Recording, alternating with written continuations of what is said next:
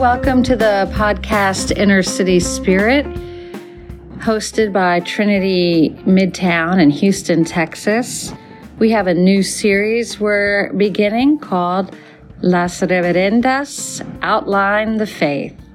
Your hosts are the Reverend Luz Cabrera Montes and the Reverend Hannah Elizabeth Atkins Romero, Las Reverendas. That's what the community in El Salvador used to call me, and um, uh, many communities are getting used to calling Luz as she completes her year of ordination to the diaconate. So, uh, the concept of uh, Las Reverendas outline the faith is to refamiliarize folks with the basic tenets of the faith of the Episcopal Church as outlined in the Book of Common Prayer, but make it a little more interesting than just reading. We'll review some of the concepts that are in the back of the Book of Common Prayer 1979, uh, the Catechism, and then we will discuss them and we're going to do 18 series so one of in each topic of the um, catechism or the outline of faith and we're going to do this hoping for it to be a resource for people who want to refamiliarize or acquaint themselves for the first time with some of the things that we believe in the Episcopal Church. And our hope is that this will spark discussion, spark meditation, spark further investigation into these deep theological concepts. But we're going to start with some of the basics and share how we have encountered those in our lives. So let us pray and then get right to it. O God, you made us in your own image and redeemed us through Jesus Christ, your Son. Look with compassion on the whole human family. Take away the arrogance and hatred which infect our hearts. Break down the walls that separate us. Unite us in bonds of love and work through our struggle and confusion to accomplish your purposes on earth that in your good time all nations and races may serve you in harmony around your heavenly throne through Jesus Christ our Lord. Amen.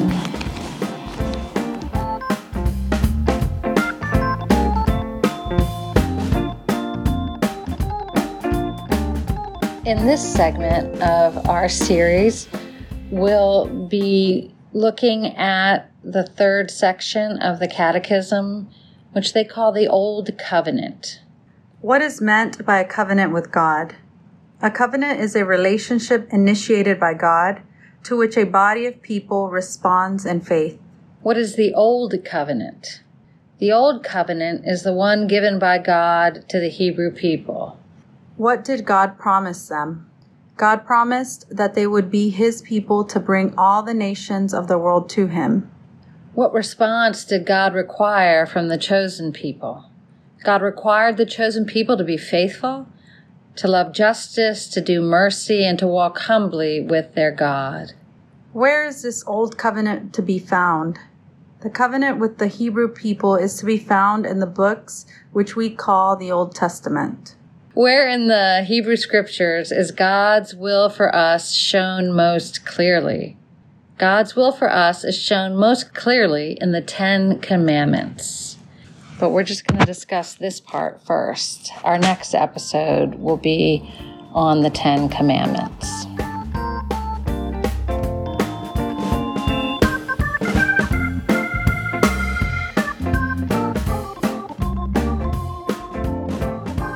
In this segment, we're going to talk about what's uh, described as the Old Covenant in the Catechism. Um, I'm not sure if there's updated wording in a new version, but in, still in the um, uh, 1979 Book of Common Prayer, it says the Old Covenant. And so it's, well, definitely better to say the Hebrew covenant. And the conversation is about that relationship of covenant with God and God's people and that special preferential relationship with the Hebrew people, people of Israel. And so, I mean, that's based in so many amazing stories that are, you know, bedrocks of our faith. You know, the story of creation um, begins in Genesis, of course, where God gifts perfection really to the people and that he has created. And then the seven days of creation, which is a beautiful metaphorical poetic language, um, talks about everything that God created as being good and then human beings being very good. And so sometimes people focus on casting the casting out of the garden, but you know, and and all the controversy with original sin and all of that. But I'd like to focus on original grace and see in the stories of God's intervention as well uh, stories of uh, a creative figure that wants to be able to give the very best to the creation, which includes human beings. And another story, of course, is the Exodus uh, story, which is the pivotal reference for so much of religious ethics and in which God intervenes on behalf of the oppressed Israelites uh, who are enslaved and mistreated and um, leads them out of captivity. And so the Exodus, Exodus is a story of liberation and of, uh, you know, God intervening on behalf of the oppressed and is, shows the pivotal um, truth of God's preferential option for the poor and the oppressed.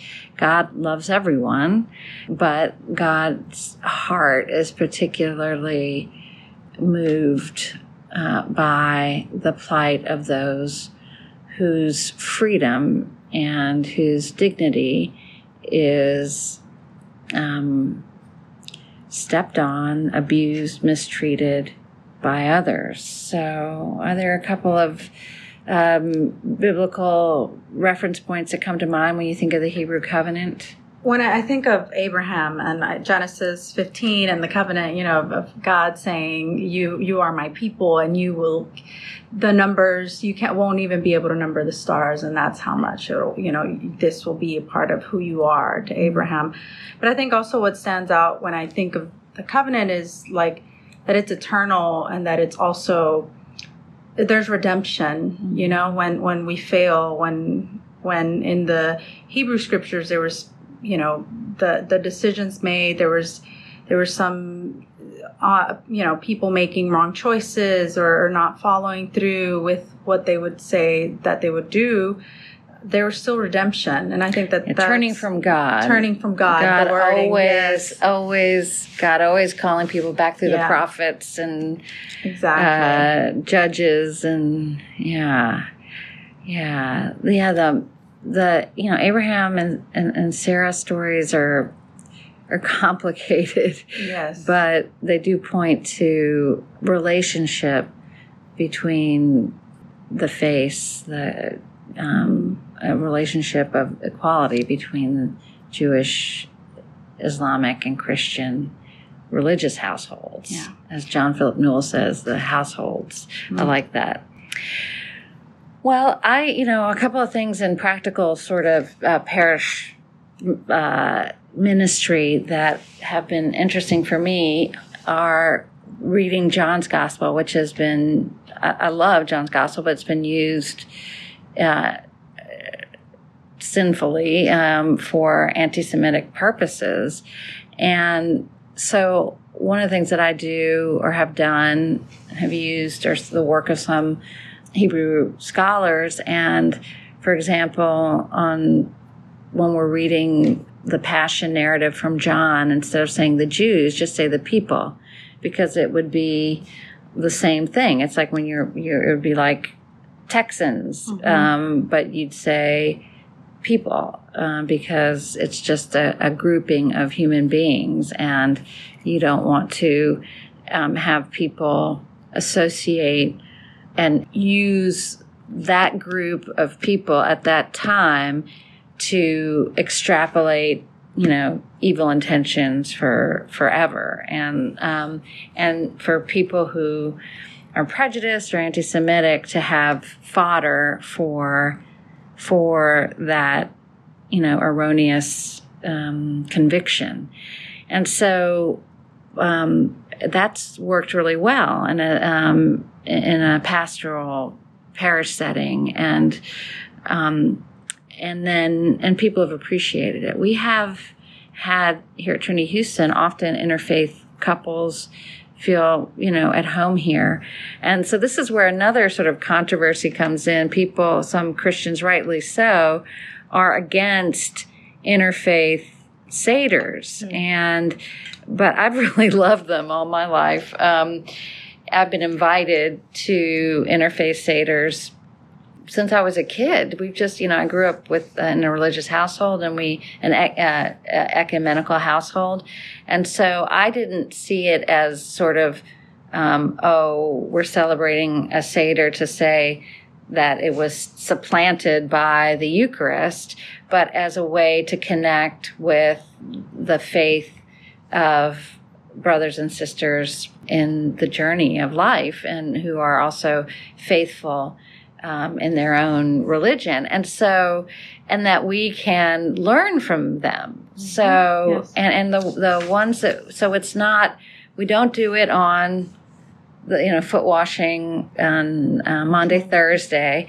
We invite folks who are connected to Trinity organically, who are of the Jewish faith, either, you know, by uh, family, marriage, or they come to church because mm-hmm. they like the vibe. yeah, they like the vibe. Yeah, you're right. And I think we forget that sometimes that it's just the relationships that you've yeah. created that this community has created. And so, but it makes me think. I'm always happy to be challenged on that. And for many years, it was sort of like the family seder for many inter um, religious interfaith couples uh, some of those have moved out of Houston, but it still has that. So, but I'm always happy to be held a mirror to and say, mm-hmm. "Are you mm-hmm. doing this, you know, correctly?" So, I think it, it's all about the context and at the end about the relationships that are and how intentional we are and how authentic they are.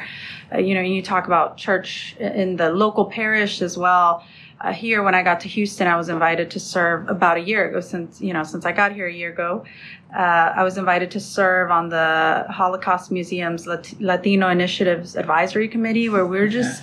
Finding ways to represent these voices, um, because you know how representation matters, and we've talked a lot about that. But also, the voices that we hear you know for me as as a as a leader in the church i think it's important for all of us to consider how much our presence in in you know in these organizations what they say about us and what they say about what we believe. And and i believe that interreligious and uh, ecumenical relationships are important because you know we want to make sure that I think it, one of the things that we'll see throughout the segments for at least for us when we're speaking is that importance of just making space you know and then mm-hmm. and allowing that and so i think that serving on this on this advisory group has really helped me to listen to other voices that i probably wouldn't have you know because i don't i don't have a, a, a, a direct connection to the holocaust museum you know that i had every day like mm-hmm. i do mm-hmm. with perhaps maybe you know other Episcopalians, and so I think it was important for me to be intentional about learning and and just getting involved and also making room to to also allow others to see that and, and find ways how we connect yeah i think that's really really important and to to represent and to bring back what you find but mm-hmm. also to be a voice of connection with um, the Latino community, I think, and the Christian community. I just, I'm so glad you do that. Um, I went to Dachau in Germany many, many, many years ago. and that one of the concentration camps. And when I saw the gas chamber for babies, I, you know, I just melted, you know, um, to what evil and what people can justify. So any way that we can be present and have a voice and learn from from those who who um, are holding up that history, mm-hmm. so we don't repeat it, is really mm-hmm. important. And um, you know, in Charlottesville, the the guys with the torches saying the Jews will not replace us was just chilling. Uh, so anti-Semitism is alive and well, and we need it to is. remember the Hebrew covenant and with with respect and awe, mm-hmm. um, and remember that part that says, What response yes. did God require from the chosen people? My and it says, God required the chosen people to be faithful, mm-hmm. to love justice, to do mercy, and to walk humbly with their God, which is, of mm-hmm. course, from the prophet Micah. Mm-hmm. Um, and well, you had those, yeah, that quote. that's yeah, one of your favorite, favorite, quotes. Verses. So, yeah. yeah. So I, um, and, and yeah, and I think it's so important today, especially with everything going on, you know, today in 2021 and and I think you know so we talked about our the personal relationships that we have but I also think that the Episcopal Church is working towards towards also creating that space. And you know the, there's a task force for ecumenical and interreligious work now you know and they're working on documents that haven't been looked at for over 30 years wow, to yeah. talk about this, to have mm-hmm. these conversations. I know one of my professors um, from the Seminary of the Southwest is very involved in, in, you know in this work and and always very intentional about sharing this with others, you know, and and really just informing us and educating us and in a way that is you know that holds all of us accountable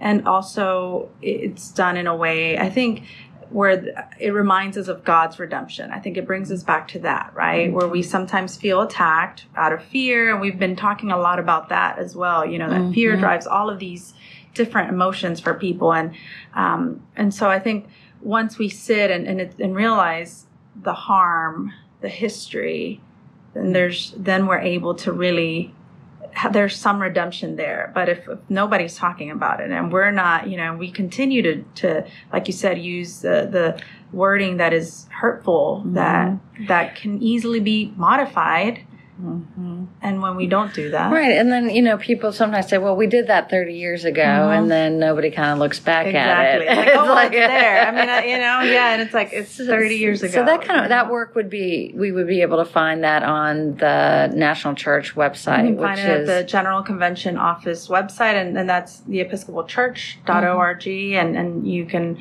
find uh, there's resolutions going to convention now about it and, and really just so there's i mean there's a lot of a lot of work being done and i and i i think this conversation is important because then it reminds us to highlight these resources available yeah, yeah. you know that that it's it's 30 years is, is a very long time yeah. for us to not have anything you know not you know an updated document to, to talk about this and speaking of sort of updated documents, the, the Hebrew Testament um, professor, a Brite Divinity, um, Wil Gafney, who's an Episcopal priest, she is just published a new translation that's an inclusive language translation. I ordered it. I haven't gotten it yet, oh. but um, so um, that should be very interesting. And there's yeah. going to be a lot of opinions. Uh, yeah. So tune into that. I, I think that um, yeah, I, I, haven't, so I'm gonna have to look into that. I haven't, I haven't seen it, so that's yeah. great. All right.